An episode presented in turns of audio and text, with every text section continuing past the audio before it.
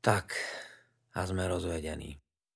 Sedím na somárikovi s tromi kolieskami a troška plačem. Mohol by som aj viac, ale hneď by prišla babička s tetou Áďou a hovorili by Neplakej, hošičku. Ten somárik patrí Alenke. Ona je moja sesternica. Je úplne biela a úplne chorá. Ale je s ňou sranda. Hovorí mi, ty padouchu. A stále púšťa platne od Beatles. Teraz, keď sme rozvedení, býváme u tety Ádi, Alenky a strýka Paldusa. Majú velikánsky byt a malý televízor.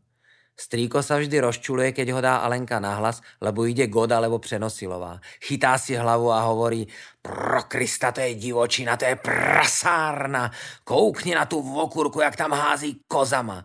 Ja sa vždy pozriem, ale nikdy tam nevidím ani uhorku, ani kozy. Iba Přenosilovou. Ako hovorí, pozor boty, pochodem, vchod. A chodí dookola po celom televízore. Podľa mňa to žiadna divočina nie je. My sme boli s Dodom divočina, iba že Dodo je v Bratislave a ja v Semiloch pri krematóriu. Chcel by som zobrať somárika von a vyskúšať si jazdu. Lenže ako? Alenka mi ho dolu nedonesie. Má málo sily. Asi toľko ako deda zo žďáru. Ten tiež hovorí. Málo síly? Mám málo síly. Už sem v prdeli. Podej mi tu francovku. Ja som mu ju podal a on skôr ako žďarská babka dobehla ju celú vypil a spieval. Ja sem si ten kviteček začepiť si dal. A bolo mu veselo. Potom hovoril vážne srandy. Jen se toho mlíka napite. To je dobrý mlíko. Má takovou smetanu, že sa na ní myši klouzaj. Babka Žďarská hneď kričala, kuž detku, fuj! A akože vracia. Ale nič. Aj tak ju nerád počúvam, lebo furt hovorí, že má motejlici a hoci kedy padne na zem. Keď padne, hovorí dedo. Koukejte na bábu, ta je nalitá. Bábo, nechlastej. Smeje sa a my všetci, čo sme u nich na tiež. Mama, tatko, strýko Pepa, Pepíček, Franta a teta Jaruška. Smejeme sa, ale nikto to nesmie vidieť, lebo sme na návšteve. Ja som sa raz zasmial hlasno a mama mi hneď dala malú facku a povedala, to není k smíchu. Ale smiala sa tiež, aj tatko. A kde má tu motejlici? Pýtal som sa deda. Dedo si poklepal na hlavu a ja už som videl takú veľkú motýlicu, ako si babke sadá na hlavu a babka od nej padá.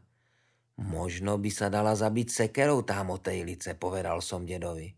Ten sa zasmial a hovorí – majzni bábu po palici a pôjdem na pivo. Ten somárik má sklenené oči, ako Janko Dulka. Za ním je tiež smutno, aj za ujom Mirom. Už ich asi nikdy neuvidím, lebo mama povedala, tady mne nikto víckrát neuvidí, vy kurvy. A sadli sme si do obrovskej Volgy strýka Pepu. Oni všetci českí strýkovia sú Pepa. Tá Volga má vpredu jelenia a je obrovská. Tatko okolo nej chodil, aj Ujo Martiš, aj Lupták a stále kývali hlavami a hovorili No to je panské auto. Strýko Pepa si musel dať pod zadok malý vankúš, inak by nevidel von. A stará matka povedala A na čo hentému šprčkovi také auto? Teta Kvieta, to je mamina sestra, sa z tej Volgy pozrela na starú mamu a povedala Ty si taký poli prdel, Milko. A boli sme rozlúčení. Teta Kvieta sa tiež nikoho nebojí. Je strašne tlstá a strašne chorá. V tých Čechách sú všetci chorí. Dúfam, že mi tam nenarastie hrb ako tete Máni.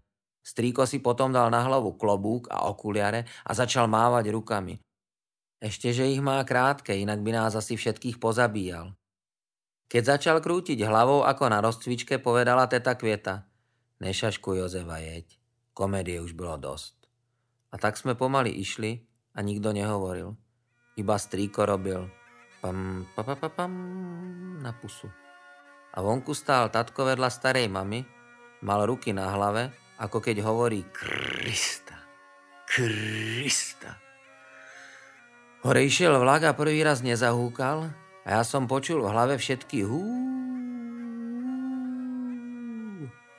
mojich malkáckých vlakov. Potom bol už len dym a tatko úplne malý, maličký, ako ja.